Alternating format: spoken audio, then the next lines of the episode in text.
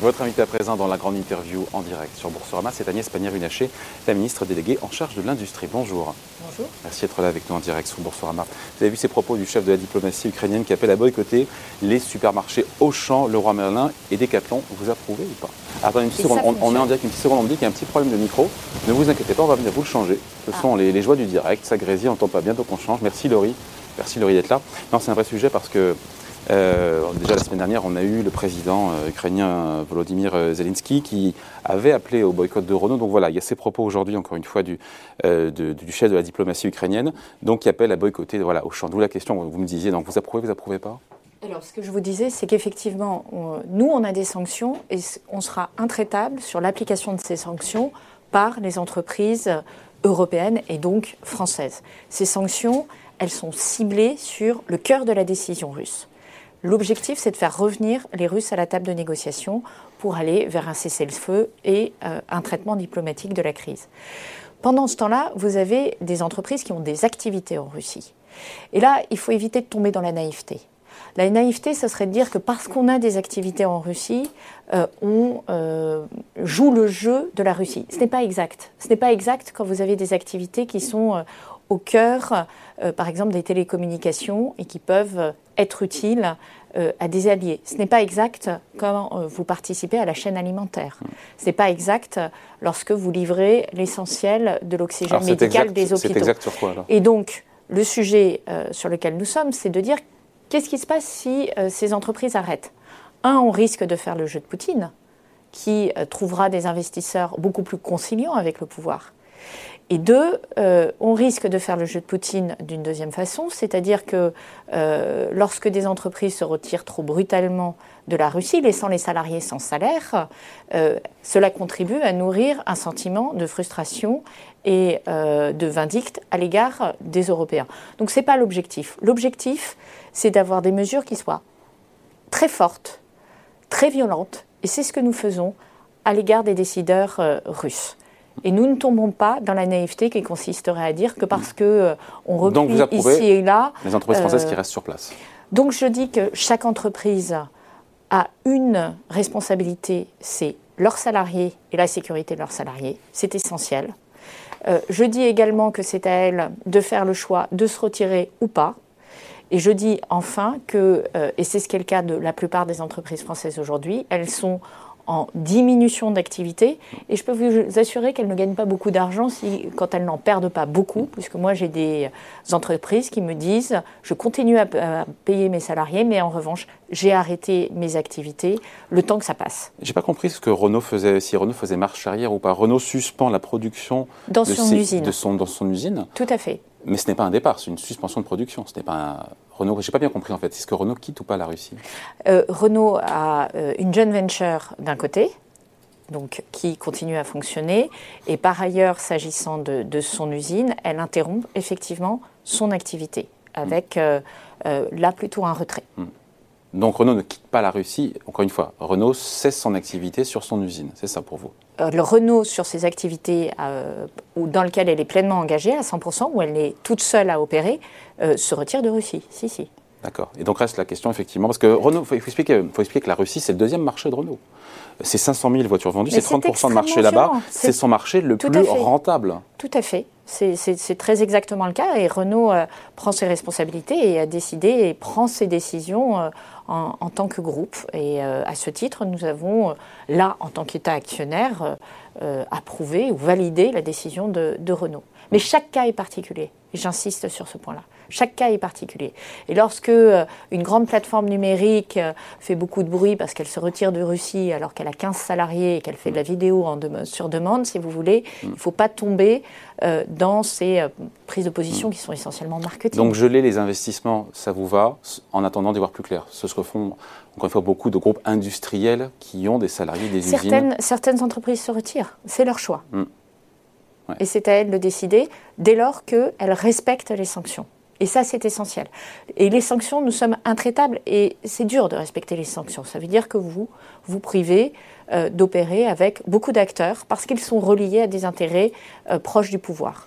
Et, ça, et là, il n'y a pas d'exception sur ce sujet-là. Alors on parle un petit peu du pétrole, Agnès Pannier-Runacher, donc cette remise du gouvernement qui finalement, sur le prix de l'essence, qui sera finalement de 18 centimes par litre à partir du 1er avril, et ce pendant 4 mois. Pourquoi ce petit coup de pouce supplémentaire? Pourquoi on passe de 15 à 18 centimes Parce que c'est 15 centimes hors taxe, ah et 18 centimes, toutes taxes comprises. Donc c'est l'effet TVA. Euh, chacun a Mais à l'époque, ça aurait pu être déjà anticipé aussi. Quand on a dit 15 centimes, on pensait que c'était quoi euh, Hors taxe ou TVA ben, On a annoncé 15 centimes hors taxe. Et donc dans l'application et la mise en œuvre, si vous comptez la TVA, ça fait 18 centimes. C'est euh, assez automatique.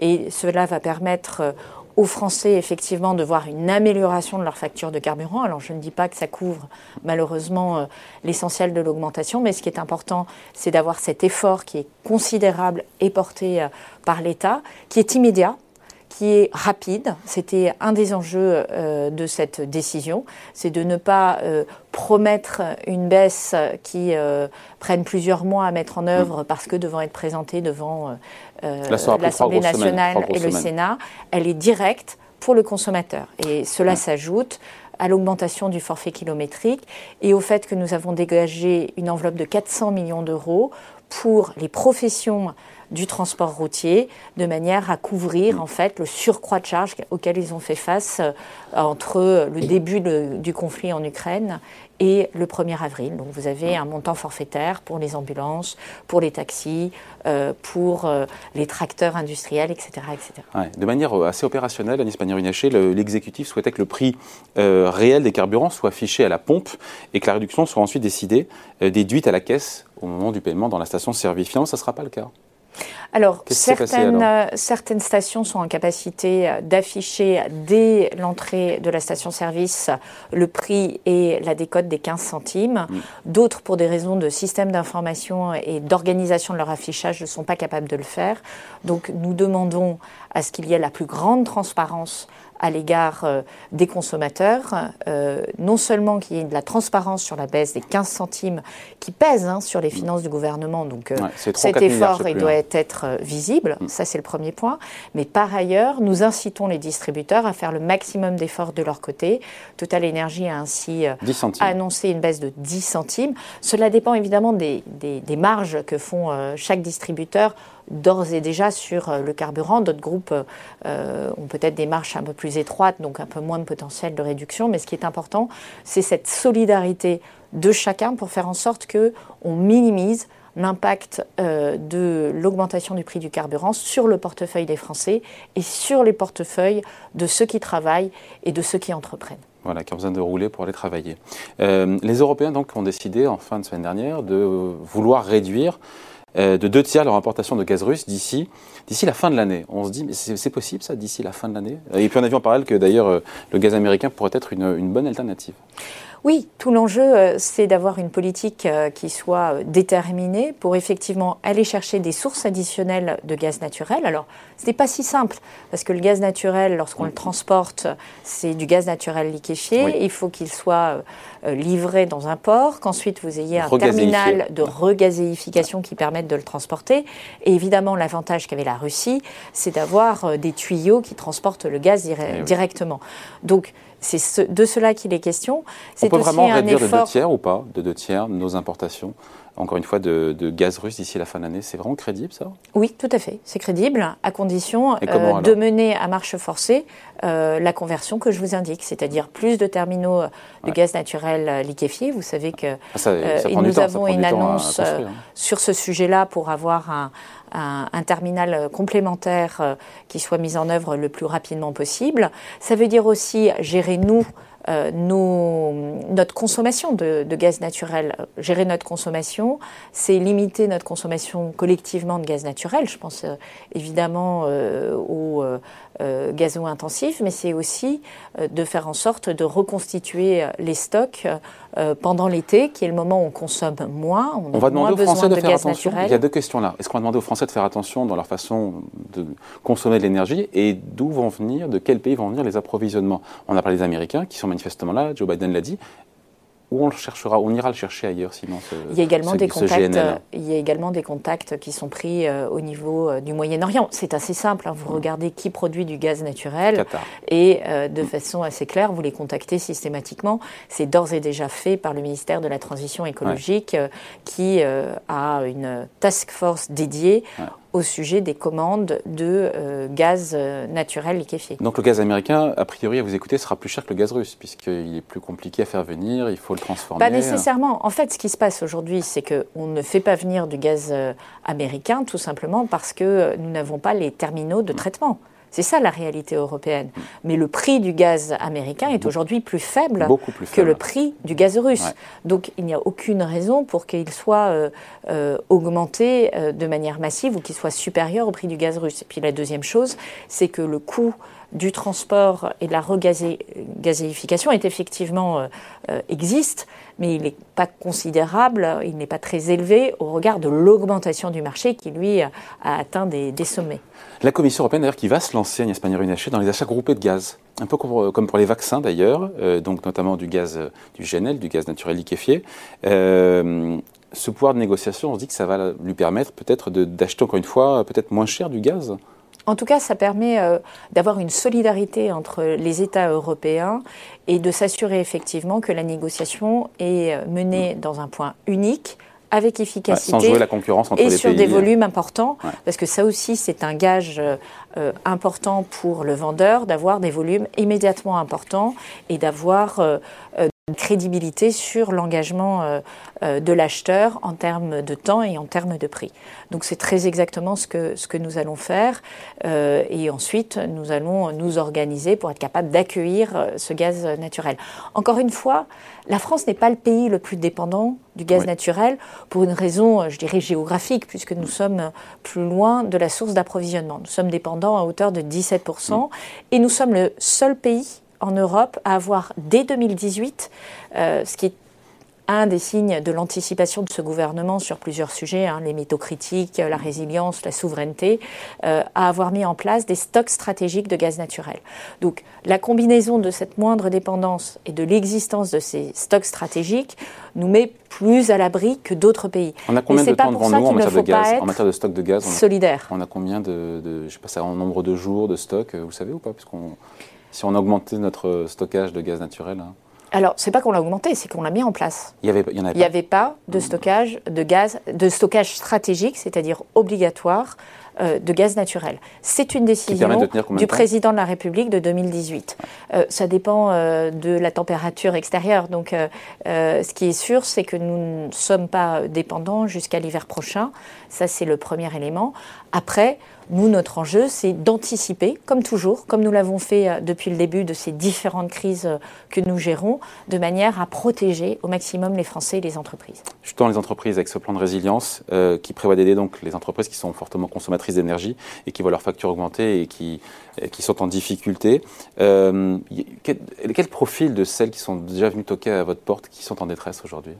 Aujourd'hui, ce sont euh, des entreprises euh, qui sont plutôt industrielles hein, mm. en moyenne, qui utilisent des processus où euh, rentre en compte de la chaleur, c'est-à-dire des fours, pour être très mm. simple. Donc ça peut être de la céramique, ça peut être de l'acier, ça peut être de l'aluminium. Qui préfèrent stopper leur production des plutôt que de produire à perte. agroalimentaires. On a eu plusieurs entreprises qui effectivement ont dû, parce qu'elles perdaient trop d'argent, interrompent leur processus de production. Elles sont reparties. On a travaillé avec elles pour trouver les voies et moyens de les faire repartir. Parce que l'enjeu que nous avons, c'est d'éviter qu'il y ait des ruptures d'approvisionnement sur de nouveaux sujets qui complexifient encore les chaînes d'approvisionnement. Si demain matin, les sites qui continuent à produire, par exemple, euh, en matière d'aluminium. Et nous avons les derniers sites qui produisent en aluminium au niveau européen, ce qu'on ne sait peut-être pas, parce que nous avons pris des décisions sur l'électricité, euh, parce que nous avons le bouclier nucléaire qui permet d'avoir une électricité plutôt beaucoup moins chère que nos voisins européens.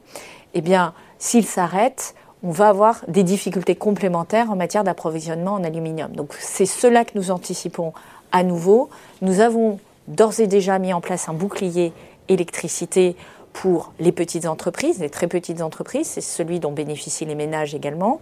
Nous avons pris des mesures à compter du 1er avril en remettant à disposition 20 TWh au coût de production de l'électricité nucléaire, donc qui est très compétitif, 46,20 euros, ce qui permet euh, à la facture des, entreprises de baisser quasi automatiquement.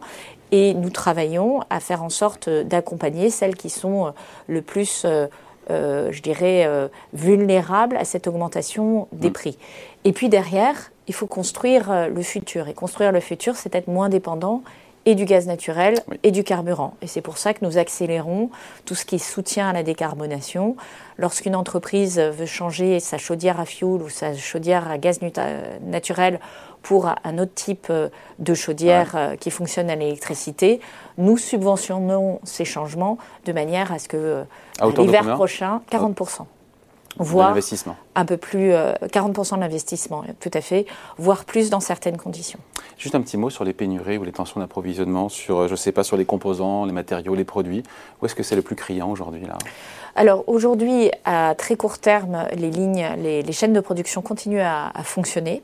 Euh, vous pouvez avoir des goulets d'étranglement ponctuels sur euh, des sujets comme le noir de carbone, on a pu le voir, qui rentre dans la fabrication notamment des pneus.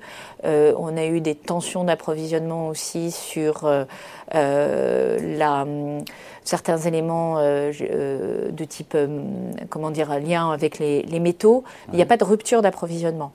À plus long terme, la principale inquiétude que nous avons, elle porte sur le titane, parce que le titane, il rentre dans la fabrication de l'aéronautique. Le titane, il est produit en Russie mm. et, et l'Europe en est dépendante à hauteur grosso modo de 40%. Mais surtout, comme c'est de la fabrication aéronautique, toute source alternative de titane, parce qu'il y en a dans le monde, hein, il y a mm. des mines, il y a des transformations, toute source alternative doit être euh, certifiée, homologuée pour des raisons de sécurité. Et c'est ça qui prend du temps. C'est-à-dire, euh, il ne s'agit pas juste de trouver euh, un fournisseur alternatif et de lui dire est-ce que vous pouvez augmenter votre production et me livrer la semaine prochaine? Il s'agit derrière de faire tout le processus de sécurité et d'homologation pour s'assurer qu'on peut bien utiliser une source alternative de titane. Autre sujet euh, qui est en lien avec votre portefeuille, donc l'industrie, la réindustrialisation, qui évidemment est à la mode, on en parle et on en souhaite qu'il y en ait de plus en plus.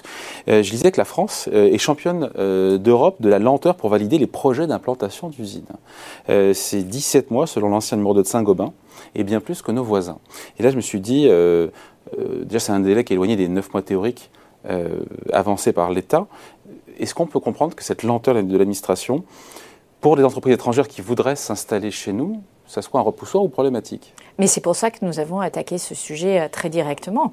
C'est-à-dire que le constat que nous avons fait euh, euh, en arrivant au pouvoir en 2017, c'est cette lenteur invraisemblable qui ne s'explique pas par des, considérations environnementales. La Suède, qui a des exigences environnementales. ce rapport vient de sortir, donc, oui, mais qui est fondé sur des dossiers anciens.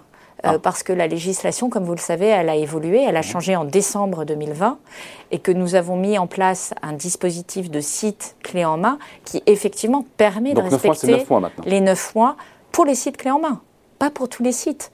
Euh, et moi, je peux vous donner différents exemples. Pourquoi nous sommes aujourd'hui le pays le plus en retard sur le déploiement des énergies renouvelables? Eh bien parce que nous sommes le pays qui affrontons le plus de contentieux sur ce type euh, de dossier de développement et parce que les Verts ont voté contre la loi qui permettait d'assouplir euh, la rapidité, enfin de faire en sorte que les procédures soient plus rapides. Donc vous voyez bien que sur ces sujets-là, euh, beaucoup de gens ne font pas ce qu'ils prônent eux-mêmes. Et donc toute notre politique ces dernières années a consisté à simplifier les procédures par la loi, c'est la loi d'accélération et de simplification de l'action publique, décembre 2020, c'est ces décrets d'application, euh, juillet 2021.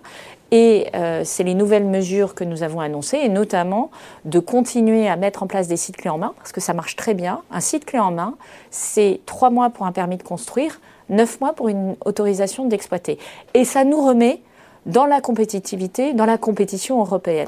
et c'est pour ça qu'on peut aujourd'hui constater que nous avons deux fois plus d'usines qui se mm. construisent que d'usines qui se ferment. Mm. Ça n'était jamais arrivé depuis au moins 40 ans. Quand Intel met 30 milliards de dollars pour construire des chips, des puces électroniques, euh, le laboratoire de recherche, il est chez nous, la production d'usines est chez les Allemands. Oui, c'est vrai, mais 17 euh, milliards sur ce qu'on ne dit pas, c'est qu'Intel a déjà un site en Allemagne. Mm. Et vous savez comme moi, et, c'est là où le bas ah. blesse, c'est-à-dire que pendant des années, nos prédécesseurs n'ont pas investi dans l'industrie. Nos prédécesseurs ont bâti euh, euh, des réglementations qui empêchaient les industriels de, s'installer en France et de développer leur activité en France. Et donc, bah, nous portons les stigmates euh, de ce désintérêt pour l'industrie. C'est reparti. C'est euh, énormément de travail, et je le dis parce que j'ai contribué à, ce travail. Hein. C'est euh, chaque dossier, il faut aller se battre pour convaincre des investisseurs qui pensent que la France n'est pas du tout euh, un territoire favorable à l'industrie. Nous avons renversé la vapeur. Nous sommes aujourd'hui le pays le plus attractif en Europe pour l'implantation de sites industriels, mais nous, avons, nous avons encore beaucoup de choses à faire et nous partons d'un territoire où l'industrie représente 11-12% de l'activité économique. L'Allemagne, c'est 23%. Et les 10% qui ont disparu, très clairement, euh, on sait euh, pourquoi euh, ils sont là. Hein. C'est beaucoup de réglementation et c'est un désintérêt de nos prédécesseurs, des républicains comme de la gauche de gouvernement, pour l'industrie. Bah, aujourd'hui, il faut renverser la vapeur et je crois que nous y sommes parvenus. Alors justement, euh, les autres, les Républicains, euh, le PS et compagnie, c'est la campagne présidentielle. Dernière ligne droite, on est à moins de deux semaines euh, du premier tour, une Espagne runachée. le programme d'Emmanuel Macron est un saccage social, nous a dit hier Marine Le Pen. Vous n'êtes pas d'accord, évidemment.